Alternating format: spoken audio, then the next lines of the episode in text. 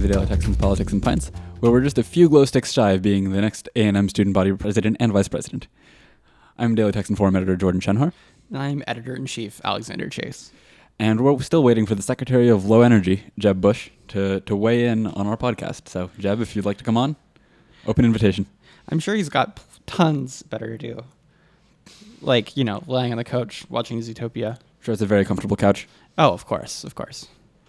Anyways, well, this has been just a lit af week of news.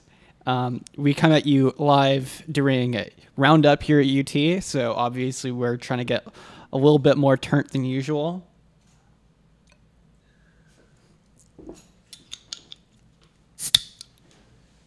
So, be prepared for our hot takes to be extra spicy and terrible. And extra sloppy.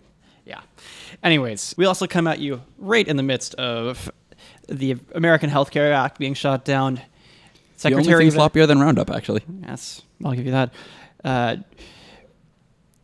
a Russia investigation being publicly bum- bungled, and the Secretary of Energy, Rick Perry, our own Slick Rick, um, publicly criticizing the results of A&M's SGA election results.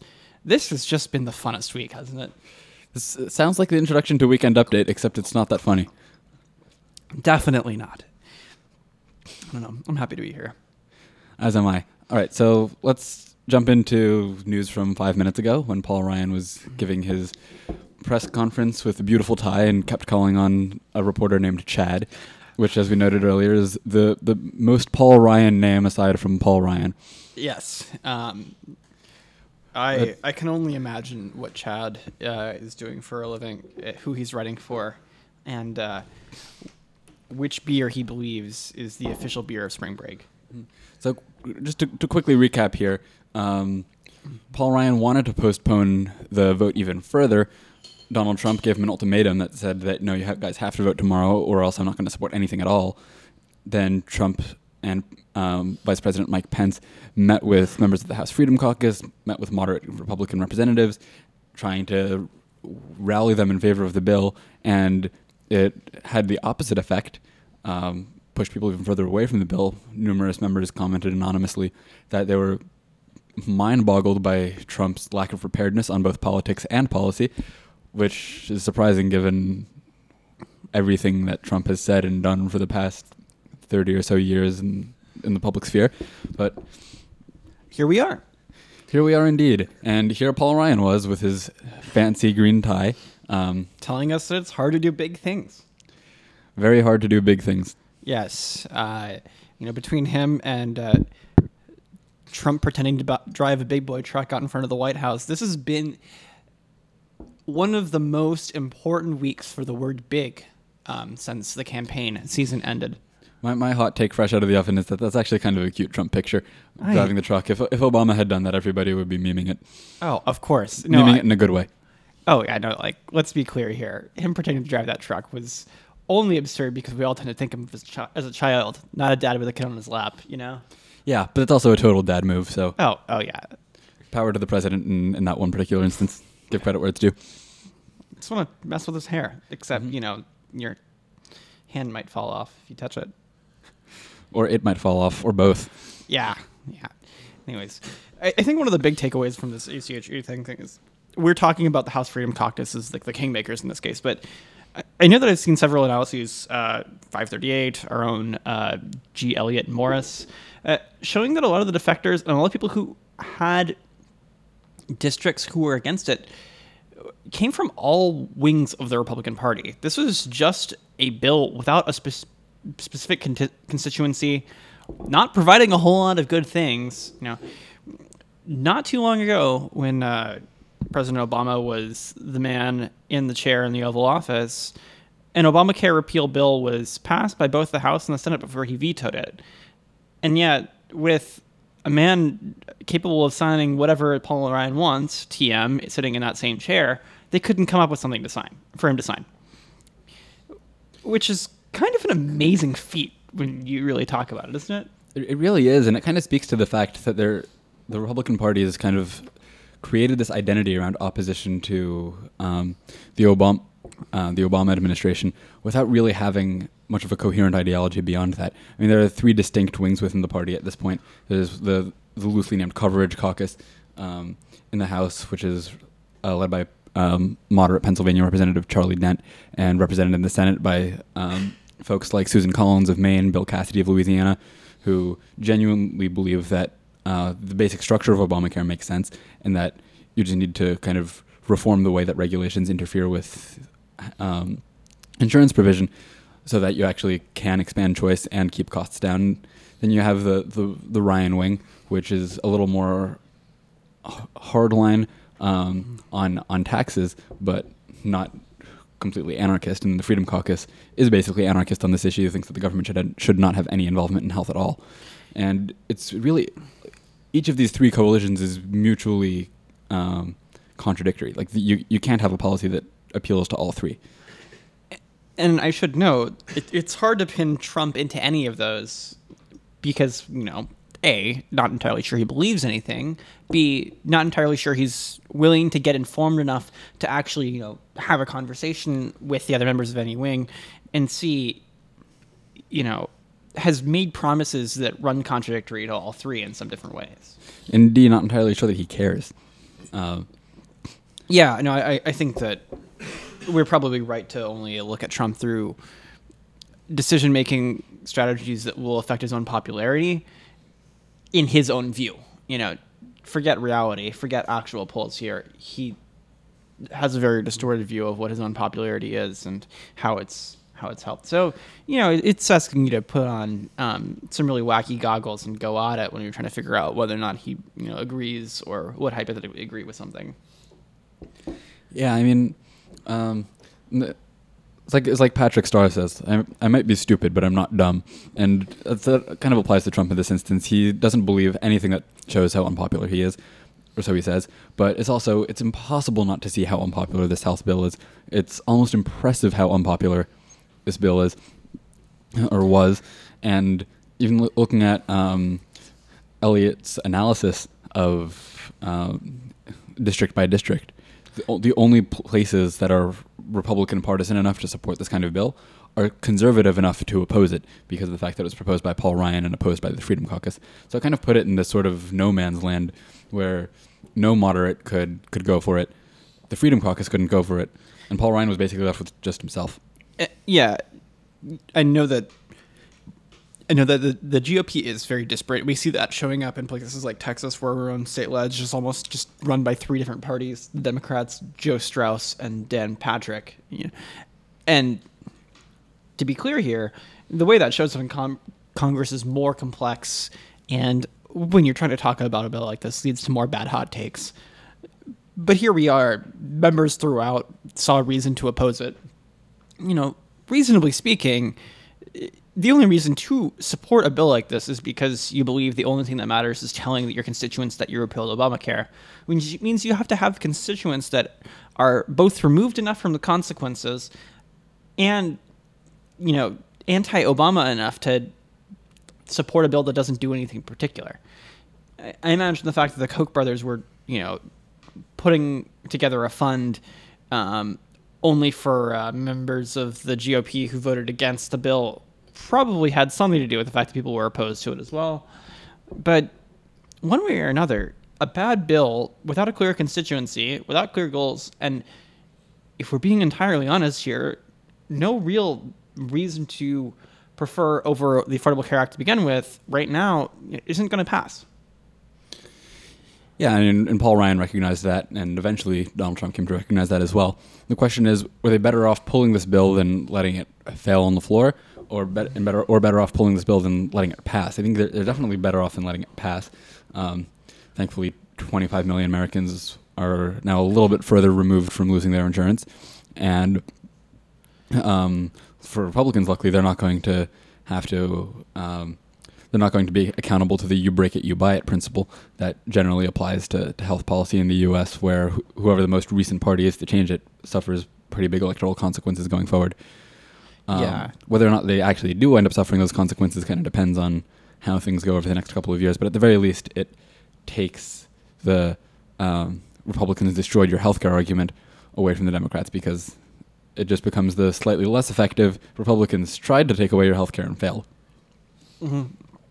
I think one of the things we'll have to watch going forward is whether or not, you know, we can convince six or seven um, fairly moderate Democrats to compromise on a bill that maintains coverage, but maybe, uh, you know, cuts back what all that coverage is. I imagine the Demo- no Democrat's going to vote for taking away coverage for maternity care or chemotherapy, but I can imagine a few, you know, Joe Manchin in particular comes to mind here, being willing to sacrifice some of the higher end details of some of these plans and some of the regulations for something that would improve coverage. It's just a question of whether or not the House would end up passing that if it becomes, you know, Obamacare 2.0, but actually effective this time when the Freedom Caucus seems like they're willing to just burn everything down to get whatever they want, which is nothing, it seems. Yeah, I mean that's the, the the two big issues here, or the two big complications here. It seems are that firstly, the, the Freedom Caucus, even without Obama in office, is just as unwilling to compromise on getting rid of the law completely, dismantling all of it, and even possibly going further and dismantling insurance regulations that predate Obamacare. The the second issue is that ordinarily um, conservatives would be able to rely on the votes of moderate Democrats in the Senate, like Joe Manchin from West Virginia or Heidi Heitkamp from North Dakota, Joe Donnelly from Indiana, the kinds of senators who um, would be in some serious electoral trouble if they didn't seem willing to compromise with the right.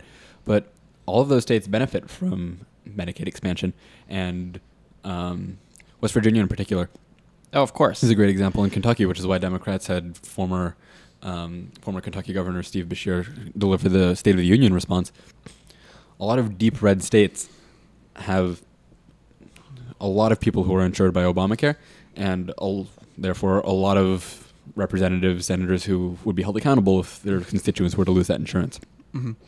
Yeah, I think that the Paul Ryan does make a good point when he says that you know five states and a third of counties nationwide are in a situation where one insurer is the only one that's on their exchange market and is able to offer not quite monopoly pricing, but definitely higher priced plans than are what are capable of effectively covering people. Um, the the individual mandate ultimately can only tax you so much, and at the point where the plan is, you know, costing you what it would cost to actually insure you, plus basically the tax um, that you would have to pay otherwise, like a lot of people are just going to choose to pay that tax, which is terrible for the United States. And, and fixing that in a perfect world where people are probably willing to come to some sort of compromise, either me. Either means cutting out some parts of the coverage, but not all of it, and expanding it. Uh, there's um, an AEI plan that we've talked about before that we like that might be able to accomplish some of those things, still up in the air. And, and on the other side of that, you know, a a public option in the same sort of situation still seems like a great a great fix. But either way, with neither of those two bills on the table today, and Trump and Ryan both willing to just punt on this for a little while, it, it looks like we're probably just going to continue to see those particular counties face problems. Well, the states that offer Medicaid expansion continue to benefit. The disparities will only continue, and in the meantime, they'll be wandering about in the wilderness trying to move on to the next policy proposal when, well, without the ACHA for everyone to look at, pro- Russia might actually end up being the thing that we're talking about next. which would be nice. Uh, which, I mean, on this podcast, Russia is the thing we're talking about next. Before we get too far away from health insurance, um, I just want to um, it's, it's kind of funny that one of the easiest policy fixes is one- that's opposed by uni- universally by pretty much every Republican and Democrat. The only thing that they all agree on: Freedom Caucus, Ryanists, moderate Republicans, Democrats, Bernie Democrats, everyone um, is keeping the provision that allows parent um, allows people to stay on their parents' plans if they're insured in, provided by an employer up until the age of 26. Part of the issue with Obamacare is that there aren't enough young people signing up for the exchanges. And a really big part of that is that they're still on their parents' insurance plans. And that it's a really popular provision because it basically functions as a handout to the to the middle class, which just about everybody likes. But it's a big problem for the for the health exchanges. Anyway, moving on to Russia. Something that we will probably never hear a congressman, senator, or president with an R next to their name say. Sad but true. Un- unless they're quoting Chinggis Khan, which every GOP representative recognizes as the the greatest Eurovision band of 1978, no matter what the voters say. Rigged. Sad. Do you have any other Trump taglines to throw in there? failing? Sure. Sure. failing Eurovision. Anyway, um, so the House Intelligence Committee this week started, stopped, kind of started again, investigating the links between the Trump campaign and Russia, and um, com- committee chairman Devin Nunes kind of raised some alarm bells within the intelligence community for violating some pretty hard and fast protocols that um, have been in place in that committee for a really long time, traditions that have ensured that it's generally bipartisan and generally functional. LOL. Um, you want to talk a little bit more about what exactly happened? Well, I would say that uh, officially nothing is official. Nothing has happened, and uh, we can all just keep our heads in the sand for a little while longer if we want. I, I'm enjoying my head in the sand right now. Yeah, it's, it's kind of nice and cool. I see we already disagree here. Yeah, I, I think this is a topic that eventually Republicans are going to have to have to encounter in some capacity. Uh, you know, you have to give the uh, the McCains and the uh, and the Grahams of the world uh, credit for their ability to take it on immediately and recognize that you know being ahead of the curve is the right idea. We'll see how many more people are willing to, you know, say that there is actually interference going on. But it looks like right now the members of that health Intelligence Committee have, you know, if you want to get really conspiratorial here, and I love to do that, almost been picked to be the pers- people who are willing to uh, to burrow deeper and deeper and deeper underground with their necks. Really great skill. Uh, the more information comes out or is available to them. Um, you know, Comey's said that they've been investigating Trump for his ties for uh, months now, um, since July. Um, Comey, of course, spoke at UT earlier this week. Uh, didn't quite take questions from reporters, and uh, you know, I'm surprised there wasn't a greater protest on that. I think that we, we will eventually have to tackle. There will be some sort of hearing at some point. Is who knew what when? And you know, at that point, uh, not only will uh, Noam Horowitz explode, but we'll have a lot to talk about. But until then, mm, we're we're kind of like left with this like something between speculation and you know talking about reality in terms of what we will know in the future. Yeah, I mean, this is kind of like the the way that police have to build cases against suspects, even if you absolutely can know that based on circumstantial evidence that there's no way somebody is not guilty. You still have to actually conclusively prove it, unless, of course, you're the UT or A and M Student Elections Board. Crooked. But I mean, we at this point we know that uh, the Trump campaign's top foreign policy advisor Carter Page, the campaign manager Paul Manafort, um, their um, former national security advisor Mike Flynn, Attorney General Jeff Sessions, at least um, all had close contact with Russia during the campaign. Some of them were even on the Kremlin's payroll. Um, Manafort and Flynn in particular. Yeah, like I really imagine like the whole like converting um, to our currency had to be a big issue for them, right? Or do you think that if you're on the Kremlin's payroll, they'll just immediately pay you in American dollars? I think that they have a lot of American cash lying around in Russia. Mm, yeah, good point. Um, but in in in response, the Trump team has been kind of sketchily uh, downplaying each of these people's ties to the campaign, while also insisting that they didn't do anything wrong, as when Trump fired Mike Flynn and said that Mike Flynn didn't do anything wrong. So you're kind of playing playing it both ways here, um, and sort of relying on the fact that House Republicans seem completely unwilling to investigate, and in the case of Nunes this week, even interested in actively undermining the investigation when um, Nunes, in violation of the protocol of the Intelligence Committee, went to the White House to tell them before he told um, Ranking Member Adam Schiff or any of the representatives on the committee that um, he had heard from some anonymous reporter that Trump's um, phone calls had been inadvertently wiretapped or in- incidentally tapped. He said, um, based on who Trump was talking to, and the idea was to provide Trump with some kind of cover, so that he could just say like,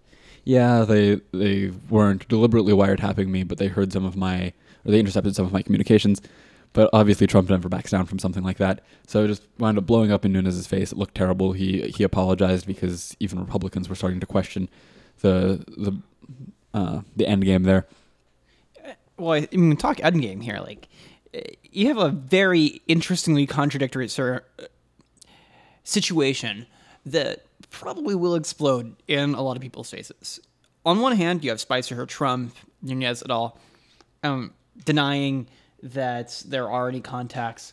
Well, a good number of those people are also insisting that wiretapping has happened and that we should investigate it, which is to make the simultaneous claims that nothing is going on and that we shouldn't investigate, and that something is going on and that we have to investigate on, well, parallel and related cases.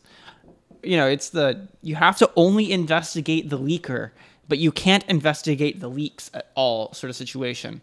Um, somewhat ironically, kind of exactly what Democrats were asking for whenever, you know, um, Podesta's emails got linked, leaked. But but here we are. Um, obviously, um, having contact with the uh, the Kremlin in uh, what conspiracy theorists like ourselves believe was, uh, you know, a, a, an attempt to uh, put a uh, a Putin sympathizer in power in the United States in order to make sure that they could uh, do whatever the hell they wanted it is one charge, and um, Conspiracy theorists like ourselves and James Comey. yes, and you know, hosting a private email server in your uh, in your home is another. Uh, personally, a private email server has never uh, murdered a journalist or a, or a critic of Putin, but you know, this is a this is a this is a big boy talk here, and uh, I don't know if we have time for all that all, to discuss all the different journalists and foes of Putin who have been murdered. But one way or another, um, it looks like Spicer. Well, I don't know that Spicer can really be controlled by anyone other than a, a large stick of, stick of gum. Or Melissa McCarthy. Someone will at some point have to answer for some of these questions to someone, and that's a lot of hypotheticals and a lot of uncertainty. But I mean, in a case like this, it's about the best you can do, which is immensely frustrating. Yeah, I mean, um, the the way that um, Putin critic, former world champion chess player, and current president of the Human Rights Foundation, Garry Kasparov, put it is that um, it's like the, as if the house is on fire. Trump is running around with a bunch of matches, and the House GOP is only interested in figuring out who called the fire fire department. Yeah, yeah, I, I really enjoy that analogy. And, you know, but let's be clear here: Spicer at all are not playing 4D chess at all. This is a lot of really stupid moves going on by some people who uh, are not prepared to govern and are really not prepared to cover up uh, international conspiracies uh, on this level. Yeah, and they're lucky that nobody in the House Republican caucus seems interested in uh, mounting an investigation. Oh, I don't even know if lucky is the right term there. I think they're more than lucky. I think that, uh, you know, especially in, especially on the uh, intelligence committee, I, I would imagine those people who landed there were also the, some of those who most willing to not investigate. Yeah. Um, before fun fun fact about Nunes, um, we discovered before the show is that before um, he became the chief ostrich of the Trump investigation, he was best known for trying to move U.S. military bases in the UK to the Azores Islands, where his family is from, which is a very strange pet cause for a representative from California. But I'm not Devin Nunes, so Hey, you know, strange pet causes are something of a, a normal thing these days. Um, here we are in the state of Texas, where uh, the, the Secretary of Energy's pet cause seems to be making sure that the uh, the student body president who's elected was uh, done so under fair terms and not because of some sort of uh, I don't know anti-straight bias. Yeah, do you, you want to end by talking about A and M for a little bit because it's really not that much more stupid than national politics at this point. You know, I should say, as a matter of course, um, we have as an opinion department, tried to stay out of the scandals that other universities in the state of Texas, especially in Waco, have had. Um, but this is just a little bit too tasty. And because it doesn't look like anyone's really been harmed substantially here, um, the uh, the leading vote getter in the A&M election is the son of a GOP fundraiser and is probably going to do pretty damn well in life one way or another. Uh, I'm willing to dive into this. And, you know, we love to joke about how SG doesn't do anything and doesn't mean anything, but this is just such an extension of that and so much fun. Go for it. Fire from the hip. All Give right. us your spiciest takes. So before the spiciest of takes, for, for the back, some background for all of our many internet um, international listeners, meaning outside of the Republic of Texas, um, The NSA. the yeah, and James Comey, somewhere out there, Jeb Bush, Alex Jones, um, the whole gang. Anyway, the A&M, top leading vote getter in the A and M student gov- government election was disqualified for um, two infractions. One of which was anonymous reports of voter intimidation, and that came out on the day of the election. The other one was failing to report glow sticks that he used in a campaign video on his financial form That were The- donated by a 5K run involving glow sticks.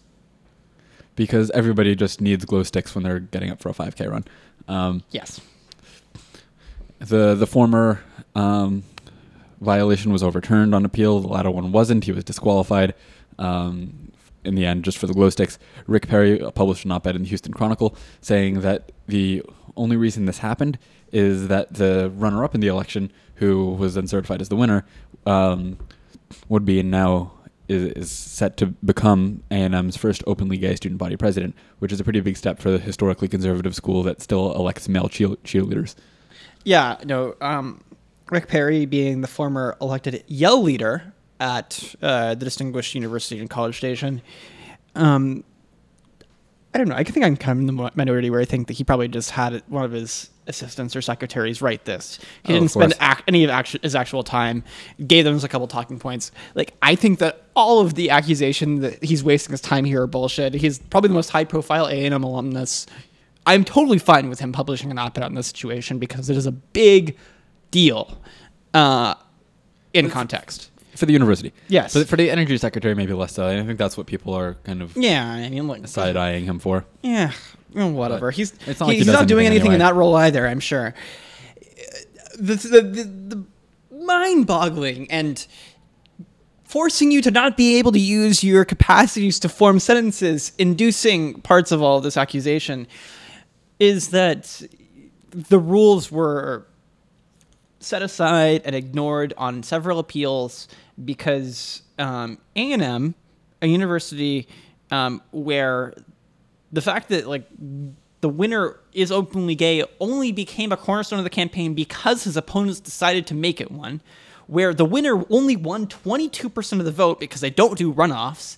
You know where repeat yell leaders etc is the case. You know then just decided to lay aside the fact that they are a, you know a very conservative school with the most open gun policies possible in Texas with regard to open carry just decided as some sort of grand conspiracy to allow that they should keep their openly gay president. It would seem more reasonable for me if we were the opposite situation. I would be more willing to buy them setting aside all of the rules to keep him out of power than in. And yet here we are, the Secretary of Energy wrote an op-ed suggesting that's not the case, uh, with a, almost zero evidence here too. I'm sure. I mean, maybe we, he just forgot that he wanted to abolish A&M. Yeah, We love you, true. Rick. You're still welcome to come on our podcast anytime. I love you, Rick, especially your glasses. All right. And with that, we should probably conclude for the week. Um, stay tuned. We'll be back here same time next week uh, with more news, fake and otherwise. Hopefully, a little bit more serious. This podcast was produced by the Daily Texan and hosted by Alexander Chase and Jordan Shenhar, and the music was by Randy Watchler. Be sure to check back next week for our next episode. And for more news, go to dailytexanonline.com.